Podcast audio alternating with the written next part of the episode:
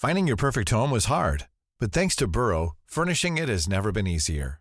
Burrow's easy to assemble modular sofas and sectionals are made from premium, durable materials, including stain and scratch resistant fabrics. So they're not just comfortable and stylish, they're built to last. Plus, every single Burrow order ships free right to your door. Right now, get 15% off your first order at burrow.com slash ACAST. That's 15% off at burrow.com slash ACAST. Tired of ads barging into your favorite news podcasts? Good news. Ad-free listening is available on Amazon Music for all the music plus top podcasts included with your Prime membership. Stay up to date on everything newsworthy by downloading the Amazon Music app for free or go to amazon.com slash news ad free. That's amazon.com slash news ad free to catch up on the latest episodes without the ads. The Guardian.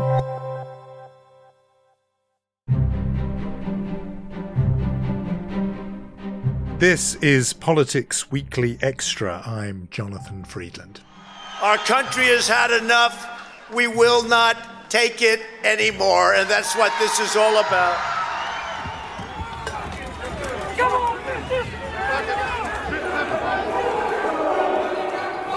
Shocked, but not surprised. We've been using that phrase over these last four years of the Trump presidency, but we've been particularly using them and hearing them in the hours since those extraordinary scenes on Capitol Hill in Washington.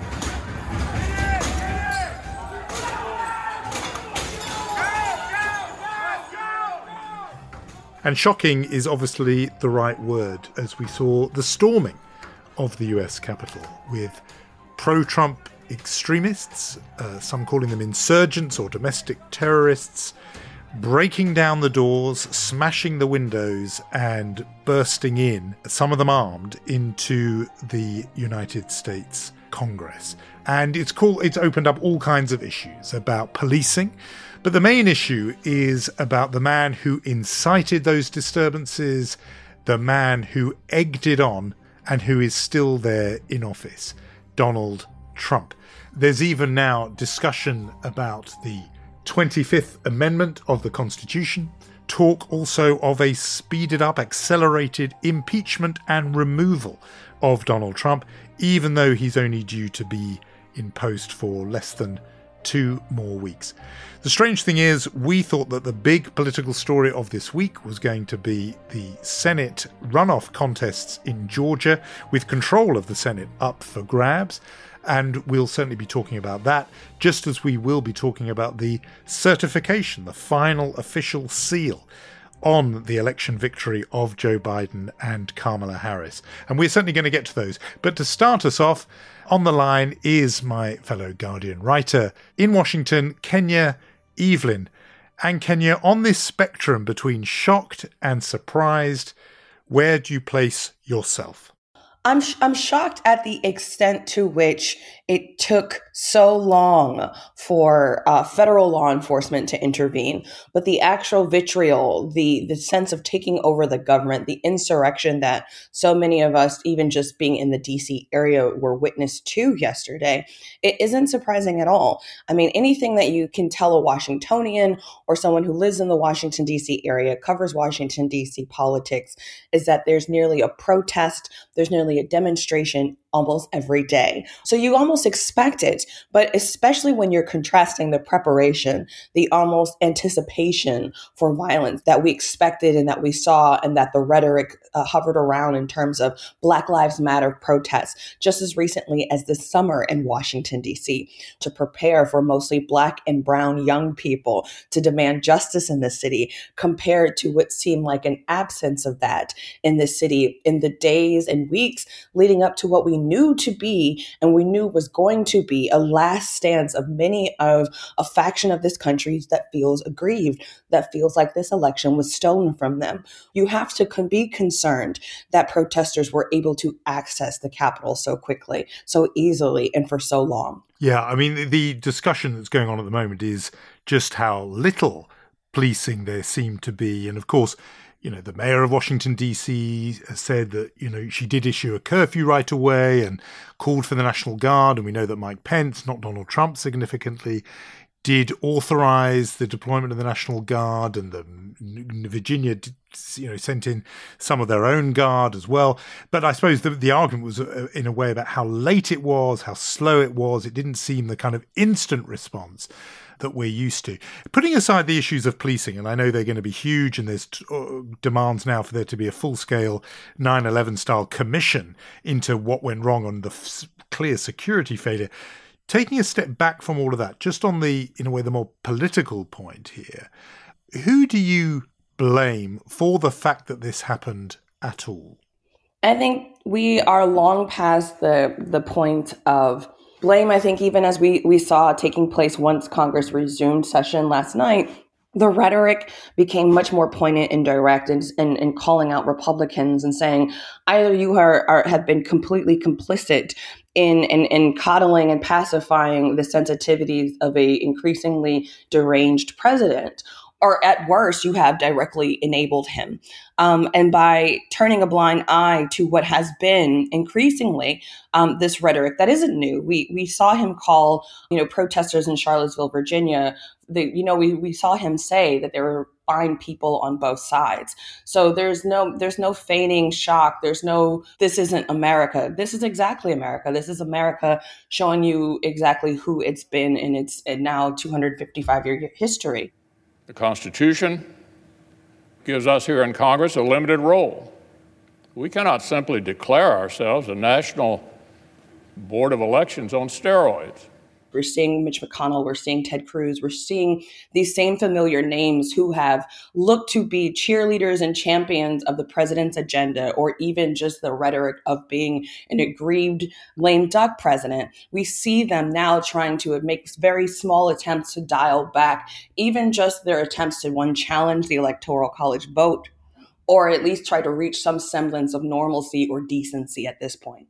One name you're not really singling out there, or you're sort of skipping over, is Donald Trump himself, moving swiftly onto his Republican enablers. I mean, is it not, in a way, pretty direct here, which is Trump says from November 3rd onwards, I won this election, it was stolen. His followers believe that. He tells them that he's never going to concede, and nor should they. And so they take him at his word. Listen to him again yesterday on January the 6th when he stands before them and says, Because you'll never take back our country with weakness. You have to show strength and you have to be strong. In effect, there it is. There's there's the, the Congress. Go there now and make your case. And so this is a 100% well, 95% on him, with the other 5% or more all on those Republicans who, as you rightly say, cheered him to the echo. But Trump is front and center of this, isn't he? Absolutely. I mean, we cannot deny, and I think that's why we're even seeing, uh, with a little bit of time left in his presidency, we're seeing conversations even of impeachment and removal from office just to ensure that he can never pu- hold public office again, because this does not go away with the transfer of power. We know that the president now, the, the lame duck president now, is trying to dial back himself this rhetoric. And, early in the morning here in the US, released a statement after the confirmation of the Electoral College that he will, you know, facilitate a, a, peaceful transition of power, but at the same time, still attempting to disagree with disinformation about the validity and and you know the legitimacy of this election. Republicans understand that this doesn't go away with President Trump anymore.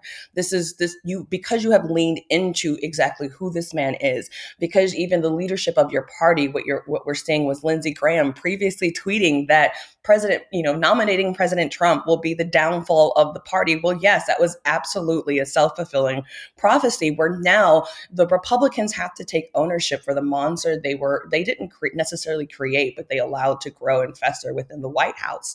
There's no attempt, there's no, you know, voyeuristic attempt to label this or relate this to what we've even seen in our media conversations as third world esque or attempts to equate this to other countries that have, you know, internal strife or have some type of uh, uprising. This is distinctly an American revolt. This is an American coup that was came from the leader of this country, the president of the United States, and that no one can dial that back now. And that's why we're seeing extreme attempts to possibly remove him from that office with little time to go. I, thought that was also the explanation for that tweet, which you did mention. It came after Trump himself had been booted off Twitter, um, but his press spokesman putting out a tweet saying, even though he disagrees, he will allow an orderly transition. I read that as being Trump's move to avert the potential uh, deployment or invocation of the 25th Amendment, or even a move to impeach him. In other words, he was doing just enough to make Republicans say, okay, don't worry, he'll behave from now till January 20th. But the argument being made by former Bush speech writer David Frum and never Trumper Bret Stephens, a columnist in the New York Times, is remove him now. Literally, there's not an hour to spare because if not, he will, you know, he still has his finger on the nuclear button. He could invoke martial law. He could, you know, use the military to try and stay in power. There's a real kind of fear there. Do you think those sorts of fears are overblown and don't worry, we can we can sit out the next two weeks and it will all be okay? Or do you think Trump has not yet hit rock bottom and could do even worse than what we saw on January the 6th yesterday? So, this has almost become a dire situation for White House officials, as we see in the background where we're hearing rumblings even of the 25th Amendment. We're also seeing that increasingly they cannot trust or they cannot even get the president to understand the need. We see that they are constantly trying to combat a man who's becoming increasingly agitated, increasingly unwell. And so, from this, I do think that we are witnessing what has is continuing to be the seriousness, the reckoning of the seriousness, the effectiveness of his rhetoric, knowing that it can escalate much worse moving forward. I think that's why we're seeing even Republican initiatives to nip this presidency in the bud before January 20th. And what about sort of republicanism, the Republican Party, whether this will now, and we've said it so many times over the last four years, will this be the moment where mainstream or other establishment Republicans say, okay, enough is enough? Now, Lindsey Graham literally used those words, and he's almost the embodiment of this phenomenon because he was hostile to Trump back in 2016, said it would be a disaster if he was nominated. Then he became an absolute sort of, you know, camp follower of Donald Trump. He was right in there, super loyalist. And he now, it seems, you know, is changing tone. Mitch McConnell, massive enabler of Trump as majority leader. Now that he's going to be minority leader, and we're going to talk about Georgia later on, uh, but he, you know, was pretty clear in the early hours of the morning saying no, he was not going to overturn the election and was appalled by what he'd seen. Will Republicans now think, okay, if it leads to riot and domestic terror, we can have nothing more to do with Trumpism. We, we're already seeing the exact opposite of that. If that were the case, we would not necessarily have seen, uh, you know, Senators Ted Cruz, we saw Josh Hawley, we saw Cindy Hyde Smith, we saw them still uh, vote for a Pennsylvania objection even after this event took place. So, I mean, this attempt at introspection, as we're seeing, is oftentimes, as many Republicans have been throughout his presidency, self serving.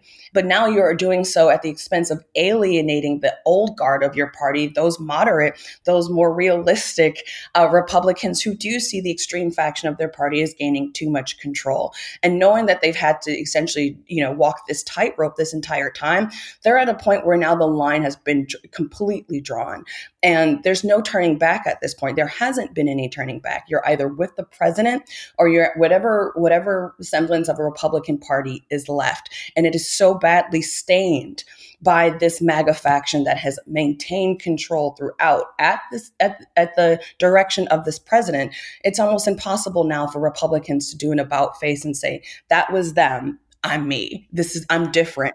This this is me. Now vote, but vote for me in 2024. Yeah, I, am with you on this. I I always thought that Republicans would only break from Trump and Trumpism if they saw their own voters recoiling from what Trump has done. And yet there is a YouGov poll, it's been done really quickly overnight, asking whether Americans support or oppose uh, the storming of the US Capitol. An astonishing number 45% of Republicans strongly or somewhat support the storming of the US Capitol to overturn the election. As long as that remains the case, um, Republicans are going to see that there is a market for that kind of anti democratic politics. Josh Hawley has seen it, Ted Cruz has seen it, Donald Trump himself saw it, and that is still there. When more Republicans support the storming of the Capitol than oppose it, according to this YouGov survey just out, then you know you don't want to hold your breath waiting for Republicans to change. Uh, Kenya, uh, in a really sad week for American democracy,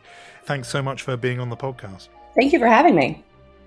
After the break, we move on to brighter news, certainly if you are a Democrat, as Sam Levine talks us through the results from Senate runoff contests in Georgia, election results that saw the Republicans lose the upper chamber. We'll be right back.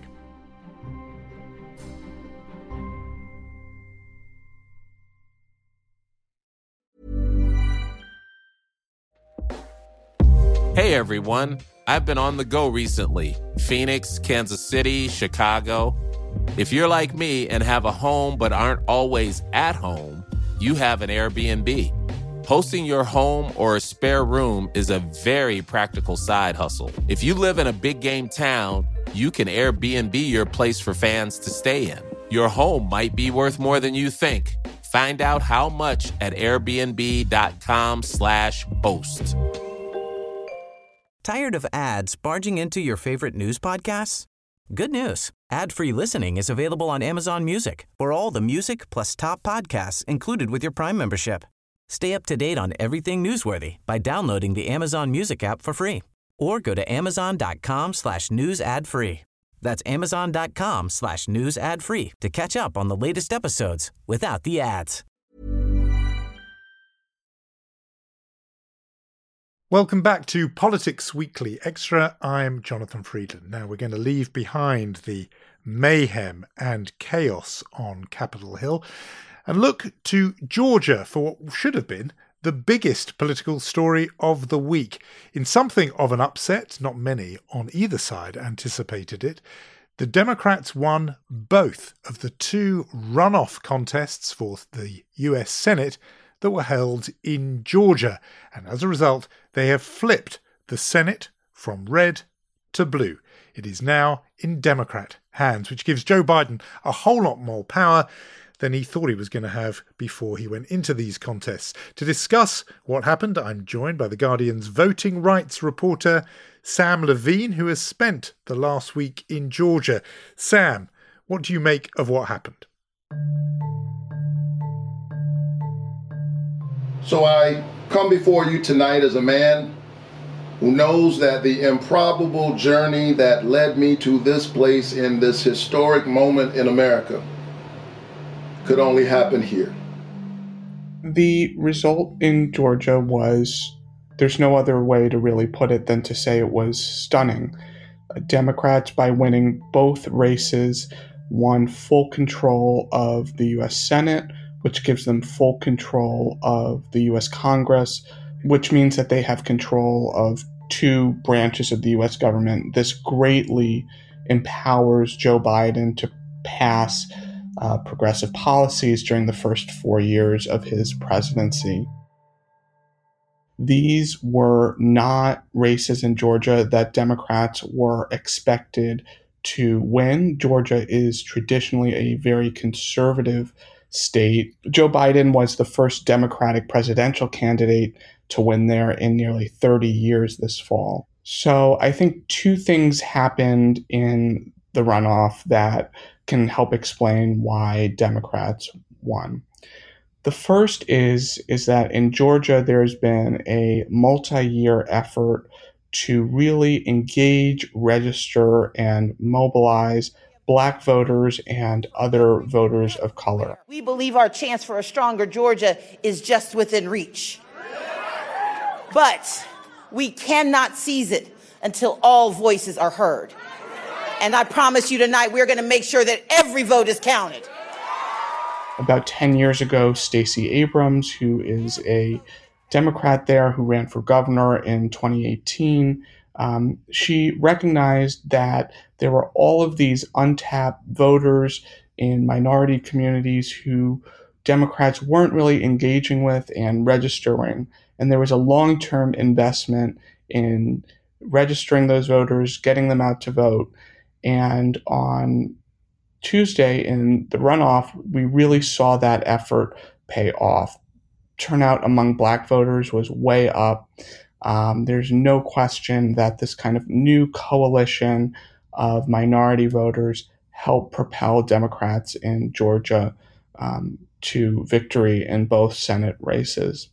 We're, going to talk about the um, all the huge implications of this in a minute, but just on Stacey Abrams because she's been getting a lot of love on social media and elsewhere.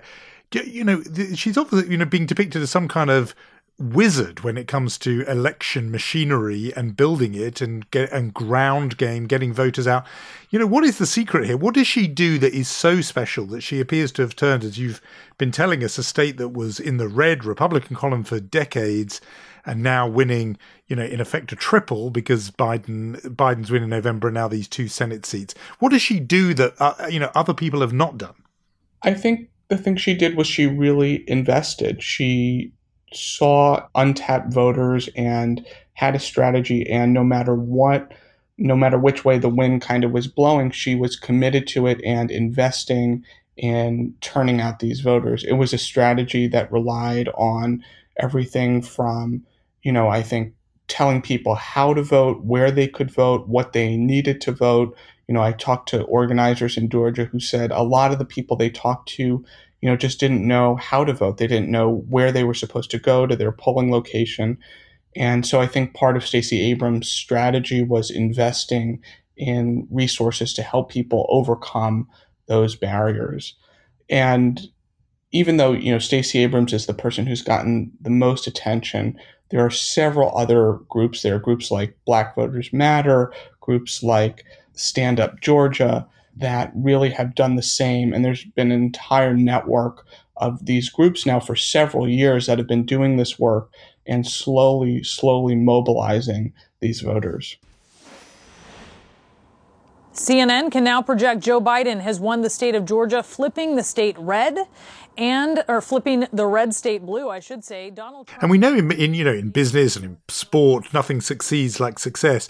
I, I wondered to what extent uh, and what role had been played by the fact that they had won in November. What role did that play in persuading Democratic voters, perhaps particularly African American voters in Georgia? You know what? Despite the history, it is winnable. And therefore, November suddenly made turning out in these runoff contests in January you know logical because you could see that what you know what had once been deemed impossible was actually highly possible yeah, I think that's a great point. A lot of the voters that I talked to at the polls on Tuesday mentioned that point that they were surprised by the result in Georgia in November and seeing that, yes, their voice actually could make a difference, that they could flip Georgia blue. That motivated them to go even further and vote again in the runoff election. Runoff elections are typically very sleepy affairs. They have very low turnout. The people who vote in the general election very rarely will come back and vote again in a runoff. That's a kind of dynamic that has benefited Republicans in Georgia. And that just didn't happen this time. People were clearly energized by the result in November and were willing to come back to the polls in record numbers um, in January. We, we've talked about the you know, extraordinary get out the vote effort of Stacey Abrams and the other groups you mentioned, uh, and the perhaps you know tipping point effect of the success in November. Despite all that, most pundits and commentators, including you know us on this podcast, when we looked ahead to 2021, did say that it was a really big ask. It was unlikely. Democrats were not expected to win. It's certainly how you uh, began in this conversation. How then did the Democrats do it? And I say that because we knew about the Abrams machine you know, before we knew about the fact that they already had the success in the bank, and still, despite that, people didn't tip them to win. So, what what changed, or what was there that was perhaps unexpected, unforeseen, that in the end pushed and put uh, Democrats over the line? Hello, Georgia. By the way, there's no way we lost Georgia. There's the one factor we have to talk about here is Donald Trump. Your vote tomorrow will decide which party controls the United States Senate. The radical Democrats are trying to capture Georgia's Senate seats so they can wield unchecked, unrestrained, absolute power over every aspect of your lives.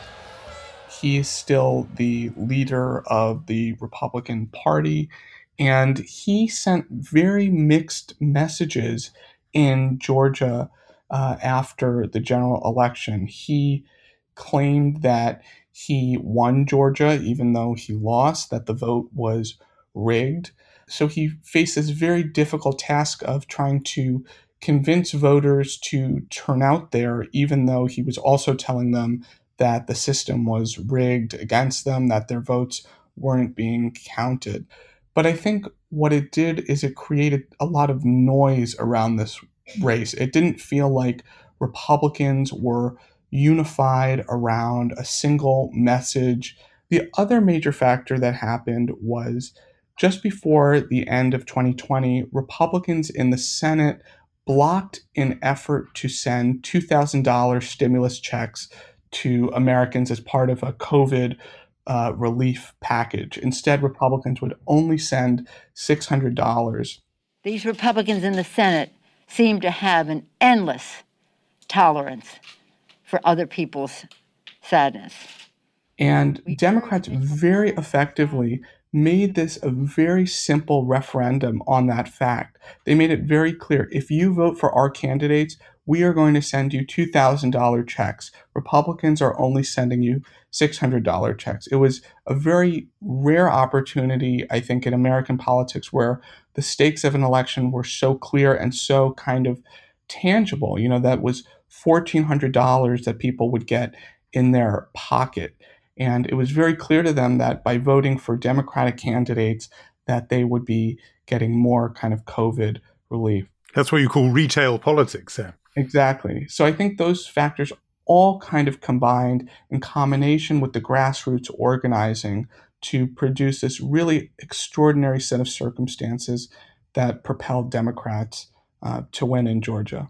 So let's just put some human faces on this. Just tell us about the two losing candidates, the outgoing Republicans, what they were like, and maybe just while you're doing that, just explain to us why we had these runoffs, which are unusual even even in America, but certainly unknown here uh, in, in, the UK. Just explain you know, the two losers and and why we had these unusual second round contests. Yeah, so Republicans had two in- interesting candidates in these races. One was Kelly Loeffler. She is known as a big Republican donor. Thank you, Georgia. She actually was never elected to her seat. She was appointed by uh, Brian Kemp, the governor of Georgia last year, to fill um, the seat of a senator who retired. She is extremely wealthy, and it was very easy for Democrats to kind of paint her as someone who was out of touch. She very aggressively embraced Trump. She famously ran an ad where she said, I think she said she was either more conservative or just as conservative as Attila the Hun. And it's so interesting that she lost because it shows that that wasn't enough um, for her to win. I want to just talk to you very, very quickly about what's at stake here. This race is bigger than me. It's bigger than Kelly. It's certainly bigger than our opponents. This is about the future direction of our country. David Perdue, the other um, candidate who lost, was a much stronger candidate. His race was much closer than the one that Kelly Loeffler was in. Um, there was an interesting dynamic in the final days of the race. He actually had to withdraw from the campaign trail um, because he was exposed to someone with COVID. So he had to quarantine. So he was basically invisible on the campaign trail um, in the final days. But he also very um, aggressively embraced Trump. There was no question that he was trying to court Trump supporters. And again, it just wasn't enough in Georgia, um, which is just stunning given that it's been such a reliably conservative state. And on the other side, the winners, the two new people going to Congress. Whether you voted for me or not, know this. I hear you. I see you. And every day I'm in the United States Senate, I will fight for you. One is uh, Reverend Raphael Warnock, the pastor at Ebenezer Baptist Church in Atlanta. Um, he is black and very clearly someone who is new to politics. He has never held elected office before. His victory is hugely um, significant for black voters in Georgia. He's the first black senator ever elected from the state. He, in his victory speech, spoke about how his um, mother used to um, pick cotton and how symbolic it was um, for her to see um, her son now go to the United States Senate. It's a hugely, hugely significant victory.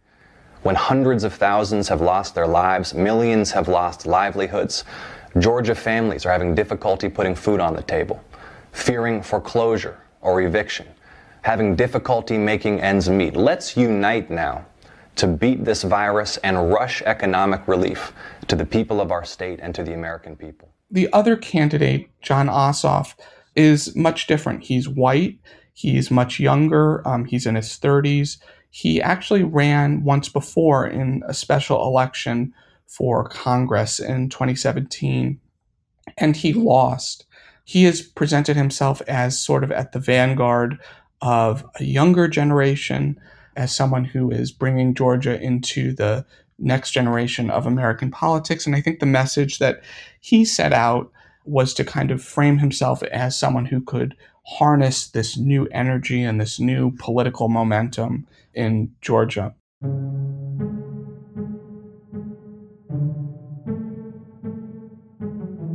I often say on this podcast that I am a, a, a natural worrier when it comes to uh, American, well, all politics actually. And one of the things I worry about a little, especially hearing you say rightly how uh, how difficult this was and how conservative a state Georgia has been, uh, whether or not this might be a sort of Alabama rerun. And what I mean by that is Doug Jones um, won an Alabama contest against all the odds two years ago, partly because he just had a completely toxic opponent, uh, and then um, only to lose it two years later, last November, in fact. And is there a fear that this is because of a very unique set of circumstances. Trump going around saying the election system couldn't be trusted, the difference between the retail offer of COVID payments, COVID related payments, uh, you know, particularly problematic candidates on the other side. Could we see this blue now blue state flip back when those you know very peculiar set of circumstances are no longer holding in two or six years' time? I think that that will be something that's interesting to see. I think there's no question that Republicans are very aggressively going to try and get these seats back. I think there are a, a few important differences between Georgia and Alabama.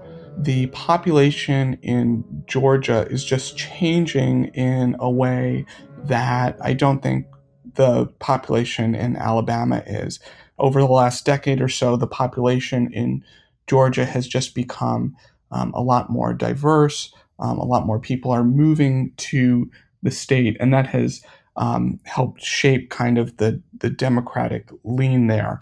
Um, there's also now this infrastructure um, in place to organize those voters, to get them out, and to turn them out. And I think that that is only going to get stronger. That said, I d- I don't think Georgia is by any means uh, reliably um, Democratic state. I think that it's still a, a very powerful conservative base there. And I think Republicans are very surely going to move quickly to try and mobilize that base um, for elections in the years to come. Now, the reason why this got national and international interest, of course, was not just because of Georgia, but because of what it would mean for the US Senate. So it now does mean that it's 50 50 Democrat Republican in the US Senate, with the casting vote, the tie breaking vote in the hands of the incoming Vice President, Kamala Harris. So, therefore, in effect, Democrats in control. Just explain for people who are not as steeped in this as you perhaps might be what it means to be the majority party in the Senate. What extra power that gives the Democrats, and particularly why it makes life easier for Joe Biden. The majority party chooses the majority leader who controls all of the kind of committee assignments in the US Senate. That's which senators sit on what committees.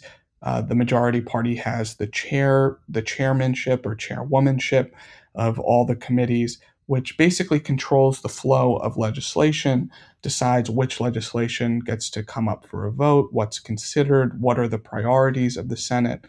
That, in combination with the fact that Democrats also hold the US House, the lower chamber in Congress, as well as the White House, allows them to pass legislation without Republican votes. And that is going to be a huge advantage for a Biden presidency.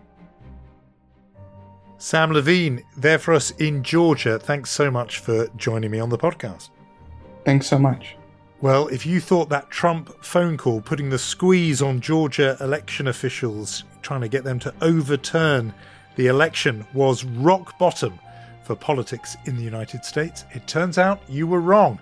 It is hard to keep up. But if you want to hear more about what's happening to American democracy this week, look out for tomorrow's episode of Today in Focus where Anushka Asthana speaks to some more of our colleagues about what we saw unfold in Washington, D.C. But that is it from me for now. The producer is Danielle Stevens. I'm Jonathan Freedland. Please stay safe, and thanks, as always, for listening.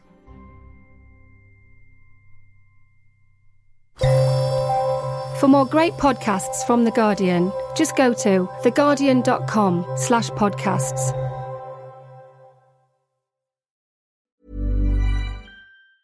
Tired of ads barging into your favorite news podcasts? Good news. Ad-free listening is available on Amazon Music for all the music plus top podcasts included with your Prime membership. Stay up to date on everything newsworthy by downloading the Amazon Music app for free or go to amazon.com slash news ad free. That's amazon.com slash news ad free to catch up on the latest episodes without the ads.